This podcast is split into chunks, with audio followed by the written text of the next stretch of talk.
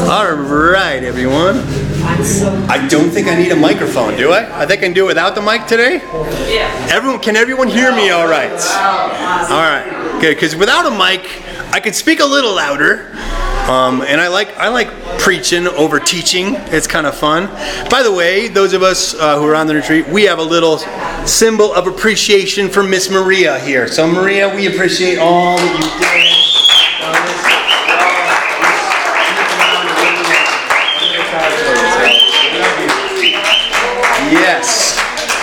Maria is an example of what Christian service looks like. Yeah. Just giving your very best and doing it as unto the Lord, and then we get the benefit. We get benefit from from that kind of love and service. And so may all of us do whatever we do mightily as unto the Lord, and doing and doing everything with excellence. The food was excellent. Everything she does, she makes with love. It's really really incredible. So um, let's all try to be like Maria when we grow up. All right. So, so today, it's one of those unusual days that only happens once every seven or eight years, where Halloween falls on a Sunday. And some of you know that I have a the- some theological training, a little church history background. I'll give you some of the some of the um, the background of what is Halloween.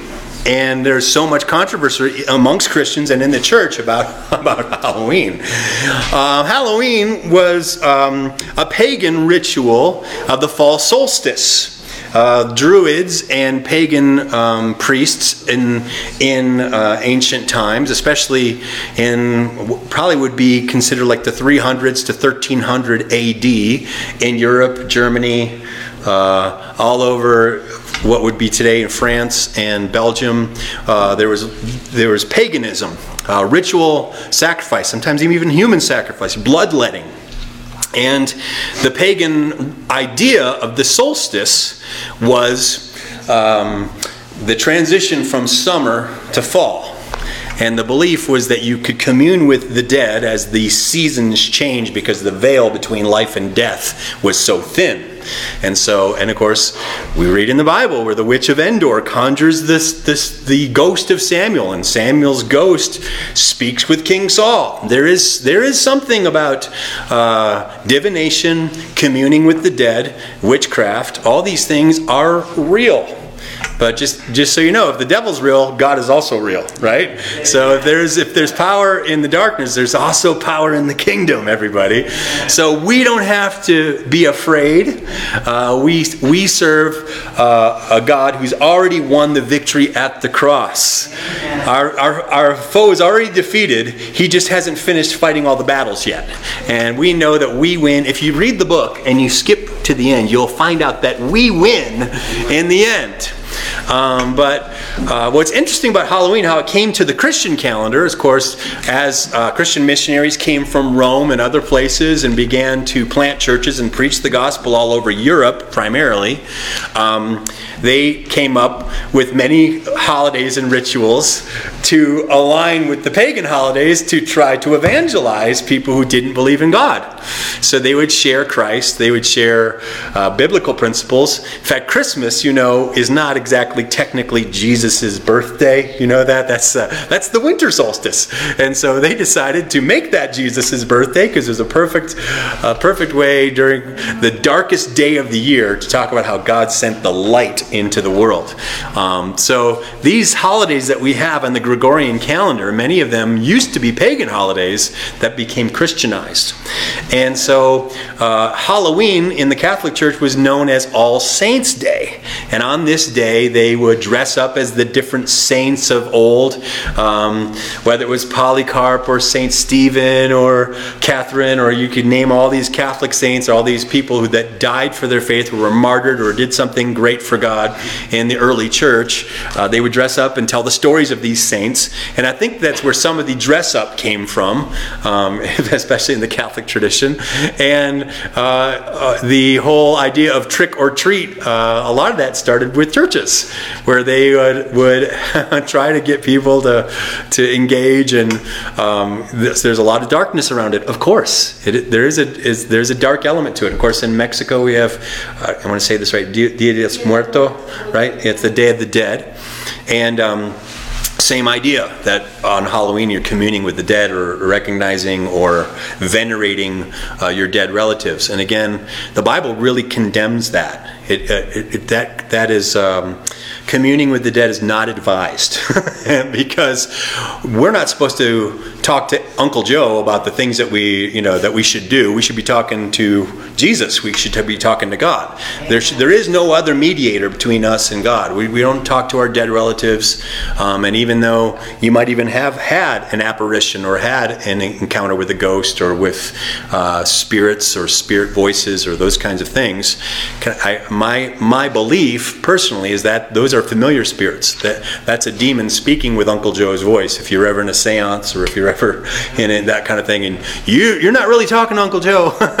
you're talking to a demon who knew Uncle Joe and who's giving you all this insider information. And so we want to stay away from the occult. We want to stay from the away from the deeds of darkness. We don't we want to like Jesus said, we want to be innocent towards that which is evil and wise towards that which is good.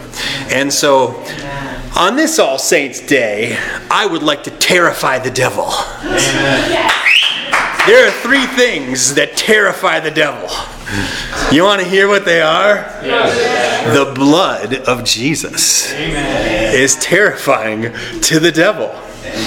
The blood of Jesus is the most powerful element we have in the universe. Yes. The blood of Jesus redeems us. It buys us back. It declares us righteous. When God looks at us because of the blood, he's, He doesn't see you in your sin. He sees what Jesus has covered you in His own precious blood, the atoning sacrifice, good once for all time. Amazing. There's nothing like the blood. Nothing like the blood of Jesus. It's, it's so powerful, the enemy can't stand the blood. You hear that, devil? the blood of Jesus. And we are covered in it. We are covered in blood. Wow. Mm, he hates that.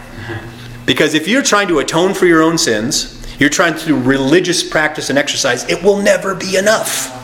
In the Old Testament, when they were sacrificing animals, and even the pagans today, when pagans try to sacrifice animals or they cut themselves to bleed, it's never enough blood. It's never enough.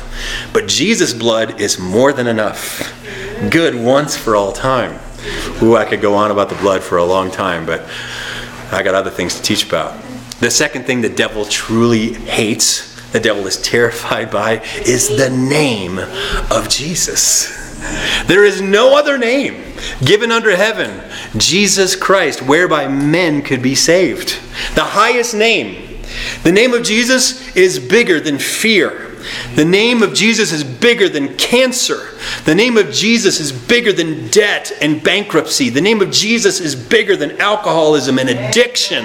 The name of Jesus is more powerful than anything that you'll ever encounter. At the name of Jesus, God created the universe and everything that's in it. He made you through the very Word of God. Jesus, the Word made flesh. It was through Him that all things that are made that are made. And nothing is made that wasn't made through Him. The name of Jesus. Now, you could have a conversation with people and you could bring up Buddha, no problem. You can have a conversation, talk about uh, um, Muslims, you talk about Islam, and you can talk about Muhammad, no problem. You want to stop a conversation? Bring up the name of Jesus. Hey, let's talk about Jesus. Whoa. oh It's almost like they, they got busted in the middle of a conversation. Like, ooh, let's not, ooh, let's not talk about that. Anything but Jesus. Talk about Muhammad. Talk about Buddha. Talk about God in general terms. I'm, I'm comfortable talking about God because it's nebulous. It's like vanilla ice cream. I can form him into uh, whatever I want him to be. But the minute you start talking about Jesus, whoa, the devil cannot stand the name, the blood, and the name. And you know the thing that the devil cannot stand is the presence of the Holy Spirit. Hallelujah. Father, we worship you. We thank you for the blood of Jesus. We exalt the name of Jesus. Just give him praise right now. We don't need music. We don't have to have anything. God, just give Jesus praise. We exalt you, Jesus. We lift you up. We glorify you. We make you big. You are bigger than our problems, Father. You're bigger than everything we face. Your name is above every other name, and at the name of Jesus, we bow today, and every problem must bow. And our sins are washed away, not because of anything we've done, but because of what Jesus did. We receive your blood, and we come in your name, and we worship you, we exalt you, we magnify you, God. We welcome you, Holy Spirit, into this room, into this place, and on the feed here today. The presence of God the presence of God. Where two or three are gathered in His name, He's right here among us. The presence of God. Something happens when we just start talking about Jesus, when we start talking about the blood, when we start reading the Word of God. And I, the Word, I, I think all of that, Jesus is the Word, right? We learn about the blood through the Word and that we worship and praise and, and curry the presence of God through what He's already written down. When we pray back to Him what He's already revealed to us.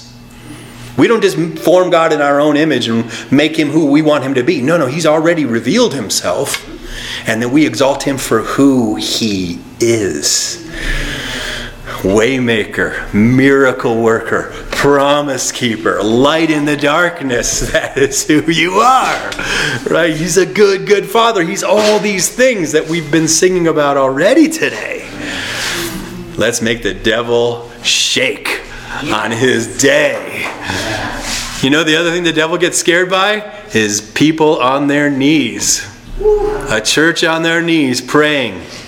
Men and women praying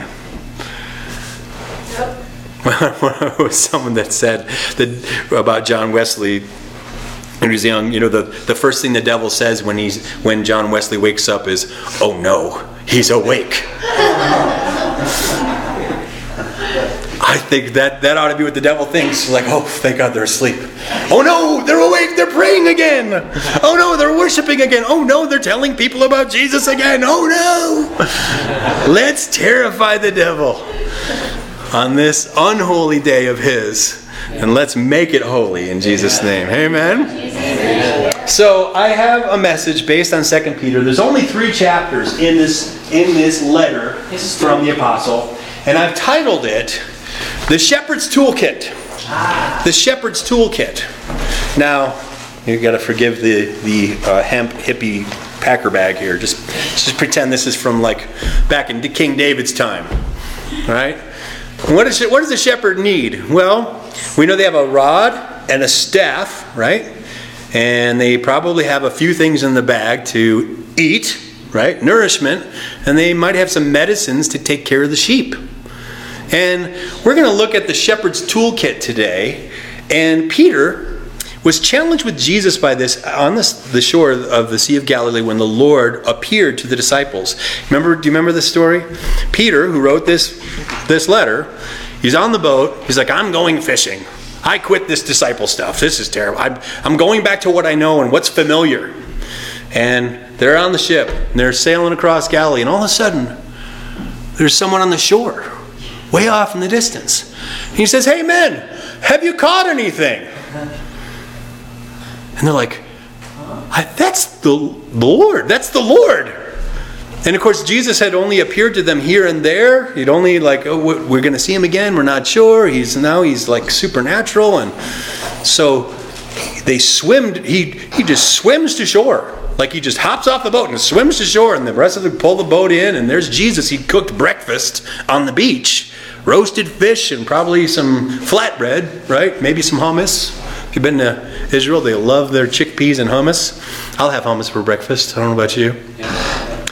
And they're roasting the fish and they're sitting by Jesus around the fire, like, wow, I can't believe it. Here's Jesus again. As it was in the beginning, so it was in the end. Like, we started out this way. He said, "Hey boys, cast your nets on the other side." He go, "Hey, follow me. I'll make you fishers of men." He's like, "Hey, we're back to a full circle now. Here we are at Galilee again, sitting around the fire." And you remember the conversation? He says, "Peter, do you love me?" In other words, what are you doing here, Pete? I commissioned you. I told you some stuff to do, and here you are fishing. Peter, do you love me? He goes, Yeah, Lord, I love you. No. Do you phileo me? Do you love me like a brother? Yeah, Lord, I love you. And he asks him a third, Peter, do you agape me? Do you really love me with, a, with God's love? Do you have a deep, abiding love for me? And the third time Peter hears it and his feelings are hurt, he's like, Lord, of course. Of course I love you. And that was many, many ways, that was a reversal of his denial of Christ because he had denied Christ three times around the fire at Caiaphas' house. And Jesus is saying, then feed my sheep. You got to quit the fishing business. You're, you're not a fisherman anymore. Now you're a shepherd, Pete. You're, you're, I'm, I'm changing your job description. You may know how to fish but I need you to care for my sheep. I need you to feed my sheep. I need you to look after these followers and to make new disciples, to raise up the lambs and the ewes and, and rams and, and raise up flocks within my fold. Can you imagine that sense that Peter had? Like, wow, okay, okay, Jesus, all right this, I'm not comfortable with this. This is not familiar for me. I would, I would much rather do things that I know how to do. I would much rather flow in what I know about in my experience. And God's saying, I don't care about your experience. I'm taking you someplace new. I want you to be a shepherd. And so that's kind of the context when you think about Peter and much of what, what I'm going to talk about here today in 2 Peter. What's, what's the book about? Well, it's a follow up to the first letter that we covered last week. And he prepares the church to stand against false teachers. He also answers some questions about the return of Christ. Um, well, who wrote it? Of course, Peter, the apostle. And when did it happen? He probably wrote it around 64 AD. That's probably a pretty good mark for when it happened. Um, and where, where, does it fit in? Well, it's near the end of Peter's life. We know from church history that Peter actually um, was under severe persecution in Rome. Um, most likely, the Apostle Paul had probably been martyred at this point. And church history tell this story. It's not in the Bible, but this is a story in church history, and I, I believe I believe it's probably true. Peter was running away from Rome. He was leaving the city because he knew that they were going to kill him. They were going to arrest him, and they were that he was going to be martyred. And as he's walking on this road away from the city of Rome, suddenly Jesus appears to Peter on the road. And he says, Peter, where are you going? And no, actually, no, Peter says to Jesus, Lord, where are you going? He goes, I'm going to Rome to die again for the people. And, and from that encounter, Peter says, No, Lord, I'll go to Rome. I'll do what you've commanded me to do to preach the gospel, to make disciples, and to, to pay whatever price that you need me to pay. And as the story goes, when Peter returned to Rome, he was arrested, and they decided that they were going to crucify him as they crucified Christ. And he said, I'm not worthy to be, to be crucified like my Lord. Crucify me upside down.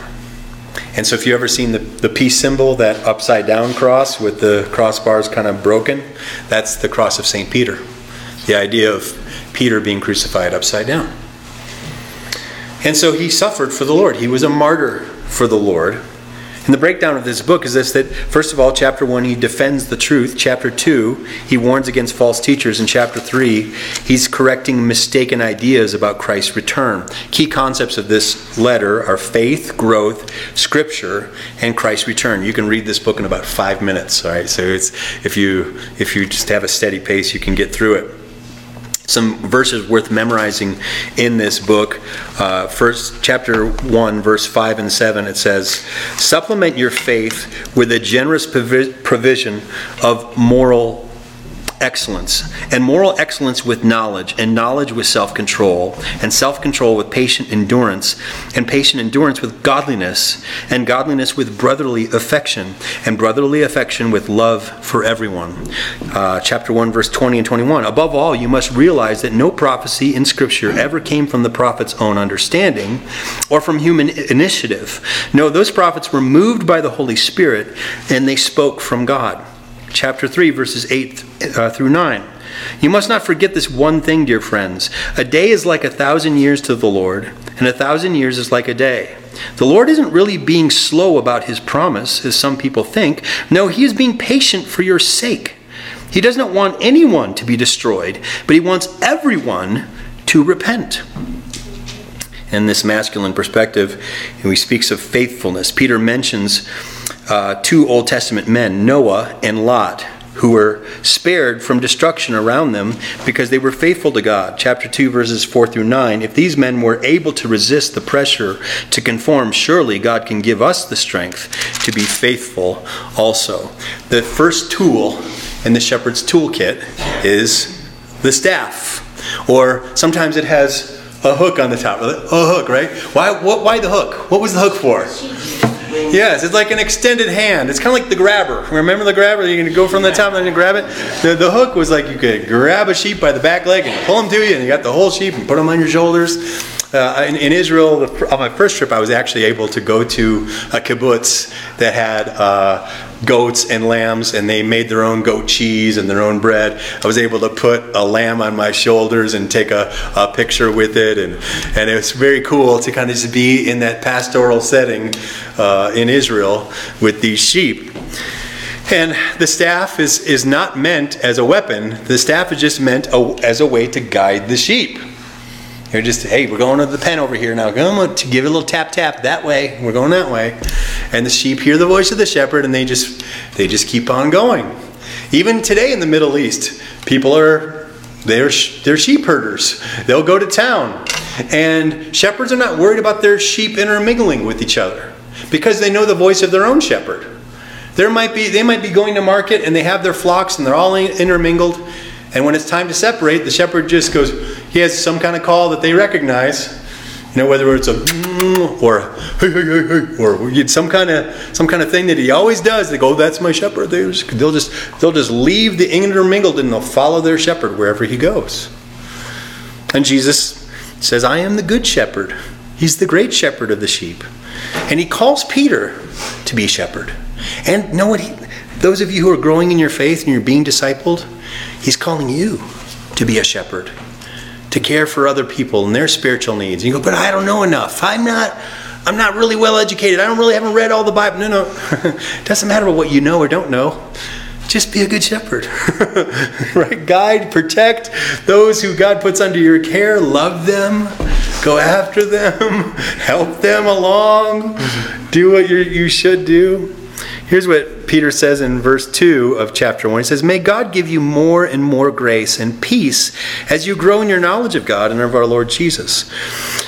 By his divine power, God has given us everything that we need for living a godly life. Verse 4 And because of his glory and excellence, he has given us great and precious promises. These are the promises that enable you to share his divine nature and escape the world's corruption caused by human desires. In view of all this, make every effort to respond to God's promises. Supplement your faith with a generous provision of moral excellence, and moral excellence with knowledge, and with knowledge with self control and self control with patient endurance, and patient endurance with godliness, and with godliness with brotherly affection, and brotherly affection with love for everyone.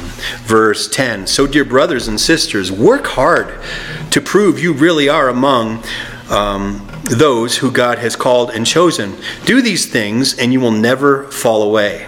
Then God will give you a grand entrance into the eternal kingdom of our Lord and Savior Jesus Christ. He makes a charge to the church here to pay attention to Scripture. How do we How do we know what we're supposed to do? Of course, we have the witness of the Holy Spirit, right? We have we have other people to kind of guide us in the circumstances, but even more, we have the Bible. We have his word. Verse 16 he says, "For we were not making up clever stories when we told you about the powerful the powerful coming of our Lord Jesus Christ. We saw his majestic splendor with our own eyes. And when he received honor and glory from God the Father, the voice from the majestic glory of God said to him, This is my dearly loved Son, who brings me great joy. We ourselves heard that voice from heaven when we were with him on the holy mountain. Because of that experience, we have even greater confidence in the message proclaimed by the prophets. You must pay a close attention to what they wrote for their words are like a lamp shining in a dark place until the day dawns and Christ, the morning star, shines in your hearts. Above all, you must realize that no prophecy in Scripture ever came from the prophet's understanding or from human initiative. No, those prophets were moved by the Holy Spirit and they spoke from God. Prophecy, Scripture, it's the staff, it guides us where to go. The great shepherd is going this way. No, no, no, you're getting off base over here. A little too far that way. Come on, come back over this way. come back to the middle. This way. No, no, no, no, that's too far now over there. Okay, that, that way, that way, that way, that way, right? and we're called to lovingly correct and guide. And when God does that to us, we have to be okay, Lord. Okay, you're right. I really want to go that way, but if you say no, if you, that's off limits, okay, Lord, I'll submit. I'll do what you tell me to do. The second tool in the tool bag. Now think think about King David when he was out there. And of course, the one thing that wouldn't fit in the bag probably was a harp right? He probably had a little. He probably had a little lap harp that he was out there, you know, writing psalms and making up songs to God and praising God out there, you know, singing to the sheep, you know, doing whatever you know teenage boys do out there in the field singing. I think about Johnny and what what kind of songs he sings when no one else is around and it's just him and his guitar and he's making stuff up. You know that's that's probably what David was doing out there, just watching the sheep. Sheep don't care; they're like bah.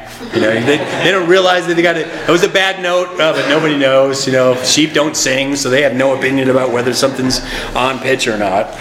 And I got to get this clasp off getting stuck here. Okay, so we know that he ate cheese, right? Because he, when he was delivering food to his brothers at the battlefield with Goliath, he got a little lunch. Here's a little bread, some cheese. They probably weren't cheese sticks, but that's, that's my string cheese from home.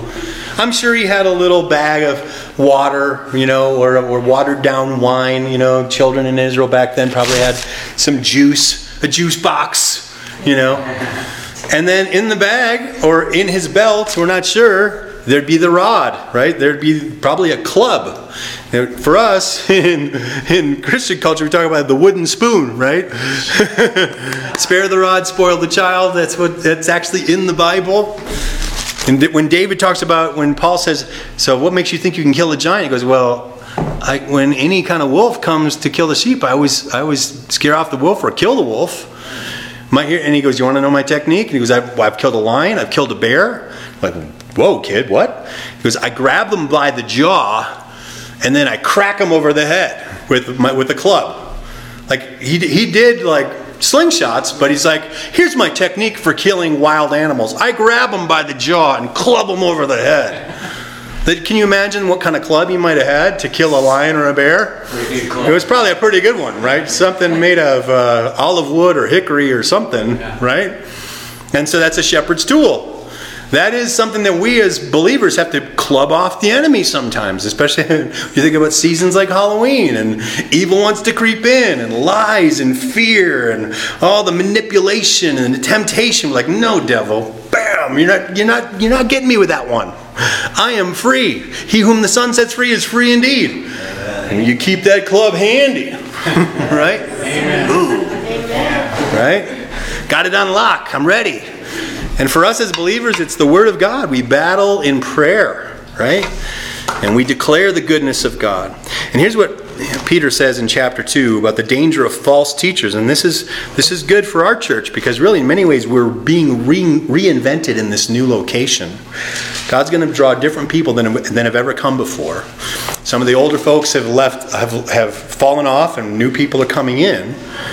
And as we develop more in the, in the years to come in this new spot, God's going to give us an opportunity with people.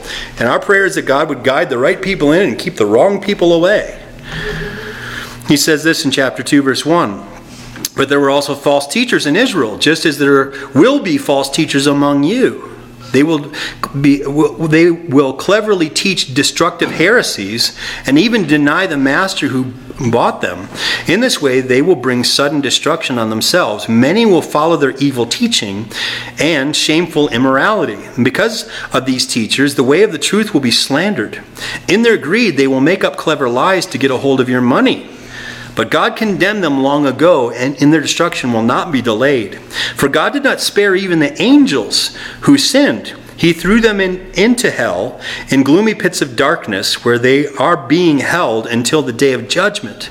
And God did not spare the ancient world, except for Noah and the seven others in his family. Noah warned the world of God's righteous judgment, so God protected Noah when he destroyed the world of ungodly people with a vast flood.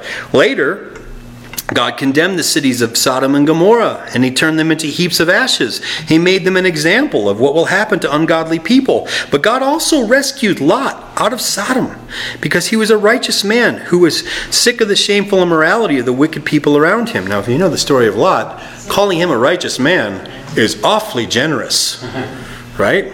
But God did rescue him. Yes, Lot was a righteous man who was tormented in his soul by the wickedness he saw and heard day after day. So you see, the Lord knows how to rescue godly people from their trials, even while keeping the wicked under punishment until the day of final judgment. He is especially hard on those who follow their own twisted sexual desire and who despise authority.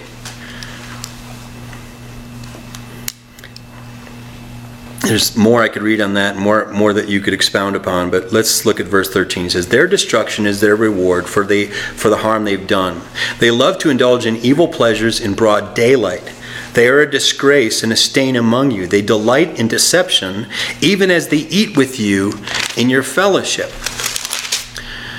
In their in your fellowship meals. They commit adultery with their eyes and their desire for sin is never satisfied. They lure unstable people into sin. They are well trained in greed. They live under God's curse. They have wandered off from the right road and follow the footsteps of Balaam, the son of Beor, who loved to earn money by doing wrong. But Balaam was stopped by his mad course when his donkey rebuked him with a human voice, if you remember that story. These people are as useless as dried up springs, as a mist blown away by the wind. They are doomed to blackest darkness. They brag about themselves with empty, foolish boasting. With an appeal to twisted sexual desires, they lure back into sin those who have barely escaped from a lifestyle of deception. They promise freedom but they themselves are slaves of sin and corruption. For you are a slave of whatever controls you. And we have that in the church today. We have people saying, oh no, you can sin as much as you want. There's no sins that, that God can't forgive. And so uh, you just you just know that you're you're saved and it's all under the blood. Hmm. Now, is it really? Is it really, if you continue in sin, is that really a repentant heart? Is that really turning from your sin? It's not, is it? It's it's wallowing in your sin and saying, I got the get out of jail free card because I prayed some magical prayer. No, no, no. And there are people who who look at a church and they go, "Ooh, look at all the marketing opportunities I have. Look at all the people I could sell to." right? They, they see dollar signs when they walk in the door of a church and go, look at these people I can manipulate. She seems vulnerable. He seems gullible. I'll try to sell my, my wares to this person. And maybe what they're selling is okay. Or then again, maybe it's a pyramid scheme. maybe maybe it's just nothing but snake oil. Maybe they've come with evil intent. And it's my job as a pastor sometimes to get them out of here and keep them out. You go, but that's not very friendly. No, it's not. Wasn't very friendly to grab a lion by the jaw and bash him over the head either, right? But I'm not here to take care of lions. I'm not here to take care of bears. I'm here to take care of sheep. Feed my sheep, Jesus says. Look after my flock. Take care of my lambs. And keep the wolf away from the door, right? And so there are times when we righteously have to take on an enemy who is trying to destroy God's innocent ones and club them over, over the head. There, are, there is a good fight of faith that we are meant to fight. And if we don't fight it, we're not being good shepherds. Or if you as a parent go, oh, just let them make up their own mind about God. Mm, no, no. Not until they've reached the age of adulthood and can really make those decisions for themselves, you're not doing them any favors. Raise your children up in the fear and the love of God. Right? Train up a child in the way he, he or she should go, and when they are old, they will not depart from it. Amen. But just to go, oh, do whatever you want, uh, whatever you feel. No. Does, that work out there in the real world? No. You want to get on the freeway? I'll just drive however I feel. hey! What'll happen? Well, I'll cause an accident. I'll get a speeding ticket. I'll end up in jail if I just drive the way I feel, because the way I drive is crazy. If I'm driving by my feelings, right? any come on, any crazy drivers out there? Yeah, it's me. You got to look out for. Yeah. All right. So the club, the club. And you go, but that's uh, it's you know I thought Christians were all about being gentle and kind and nice. You know, isn't Jesus just nice? When he's not always going to be nice. he came the first time as a sacrifice for sins and opened the way of salvation. And he's been very patient and very loving to extend grace for as long as he has. But the next time he's coming, he's coming with judgment. He's coming because time has run out. Your chances of receiving the grace will be over. And you go, and that's not very nice. but he's, he's given us every opportunity. Amen. He's given us every opportunity. And I think that day is drawing very close. I mean, I, you know, many people think that Jesus is coming very soon, and every generation has thought that, but I'm really thinking it these days. I'm like, we're getting so close. I mean, you could see the pieces on the chessboard. If, if the world is a risk game, everything is lining up for Ezekiel's war. Like Iran wants to destroy Israel, Russia is in alignment with Iran. Like, like all this that was prophesied about by these Old Testament prophets is lining up right now in our headlines in the news. And then you have a world, one world government that's right on the edge of taking over, and you're gonna, they're just going to carve up the planet by 10 regions. You can see that easily, right? And then it's going to be, it'll be Book of Revelation stuff. And then we'll go, doo doo doo doo, and we'll hear a trumpet, and boom, churches will be empty. You'll go to the church, there won't be anybody be there. All the true believers will be gone right? And probably what will happen is people that were on the edge will convert at that point and go, "Oh Jesus, I messed up. Please forgive me." And those are those are the tribulation saints that the book of Revelation talks about. We'll study more about them in December. And those people will have to stand for their faith in the midst of seven years of hell on earth. Yeah. And all, nearly all of them will die for their faith. So you don't want to miss that one. you don't want to miss the first trumpet blast. The first dinner calls that went right because when, when Maria rings the dinner bell, you want to be there when the food's hot, everybody. You don't want to come for the leftovers, the sloppy seconds, right? Come on. Let's get to heaven for the good stuff right away. All right. Well, the, the staff, the rod, and then something else in the shepherd's bag. Point number three I have balm. Balm. You know, they, in, in the Old Testament, they had the balm of Gilead. It was a medicinal uh, persimmon fruit that they would crush with olive oil and other herbs and spices, and they would use it if a, if a, if a sheep got cut or wounded or, or bruised, or even if they broke their leg, they would wrap up the leg, put a, a you know a stint on, not a stint, but a splint. a splint on it, and would put balm on the wound. And a shepherd would often carry the, any lambs that were hurt and just nurse that wound with the balm. Just pouring in that the oil and the wine and and just letting that balm take its effect. The good medicine of the balm. And who, the, we, we talked about it on the retreat. The Holy Spirit It's the oil of gladness, the oil of anointing. That spirit is that balm of God that heals us at our deep at the deepest level and brings his presence. And here's what we see the coming day of the Lord. Here's what Peter says about it. He says, This is my second letter to you, dear friends. And in both of them, I've tried to stimulate your wholesome thinking and refresh your memory. I want you to remember what the Holy Prophet said long ago and what our Lord and Savior commanded through the, the apostles. Most importantly, I want to remind you that in the last days, scoffers will come, mocking the truth, following their own desires. They will say, What happens to the promise that Jesus is coming again? From before the times of our ancestors, everything has remained the same. The world is first created, and they deliberately forget that God made the heavens long ago by the word of his command, and he brought the earth out from the waters and surrounded it with water. And then he used the water to destroy the ancient world with a mighty flood. And by the same word, the present heavens and earth have been stored up for fire. They, they are being kept for the day of judgment when the ungodly people will be destroyed. But you must not forget this one thing, dear friends. A day is like a thousand years to the Lord, and a thousand years is like a day. The Lord isn't really being slow about his promise, as some people think. No, he's being patient for your sake.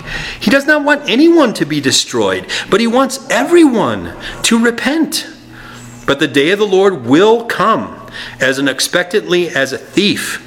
And then the, the heavens will pass away with a terrible noise, and the very elements themselves will disappear in fire, and the earth and everything on it will be found to deserve judgment. Since everything around us is going to be destroyed like this, what holy and godly lives we should live. Looking forward to the day and, and God hurrying it along.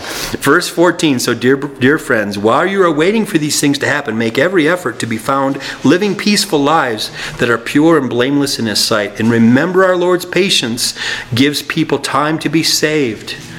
This is what our beloved brother Paul, who wrote to you with wisdom that God gave him, speaking of these things in all of his letters. Some of his comments are hard to understand. Oh, thanks, Peter. We, are with you on that. Some of Paul's things are hard to grasp. And those who are ignorant and un, uh, unstable have twisted his letters to mean something quite different, just as they do with other parts of Scripture. And this will result in their destruction his final words. So be on your guard. Verse 17 be on your guard and you will not be carried away by the errors of the wicked people who lose their own secure footing. Rather you must grow in grace and knowledge of our lord and savior jesus christ. All glory to him both now and forever. Amen, amen. the balm of his promises. Jesus is coming again. He is going to gather his church those who have said yes to him will ex- experience eternal life. And those who have rejected him will get exactly what they've always wanted complete separation from God. Complete, that they never wanted him anyway. They'll get exactly what they've asked for. We want to be intimate with the shepherd. We want him to hold us close. And he's calling you and I to be shepherds, to use the staff, to guide and direct, to use the club sometimes against the enemy, and to bring in the balm of Gilead, that healing virtue of Jesus and His Spirit and the Holy Spirit. Well, that's our study of Peter today, and I, I, think we are streaming. Yes, we are, and I believe everyone here in the room is probably a believer. But you could be watching or listening today, maybe even on the podcast today, and you're like, "I know I'm not ready." If I heard the trumpet and all the Christians disappeared, I don't think I'd be one of them. Well, can I tell you? You can know. You can know if you would go or not. Have you made Christ the Lord of your life? Have you invited Him in to take control and to forgive you of your sins, to, to be number one in your life, to, to make Him God in your life? Only you know if you've done that. But if you haven't, I'd advise that you do soon because the time is ticking. The game clock is running out. We don't know how much time we have left. Christ could come at any moment and, and you would miss it. You see, God created you and I to be with Him, and our sins separate us from God. Sins can't be paid for by doing good deeds or letting your good outweigh the bad. paying the price for our sin, Jesus died and he rose again so that everyone or anyone, even if you feel like I'm so far gone, I've sinned so much, there's no way God could forgive me. Oh, yes, there is. He loves you.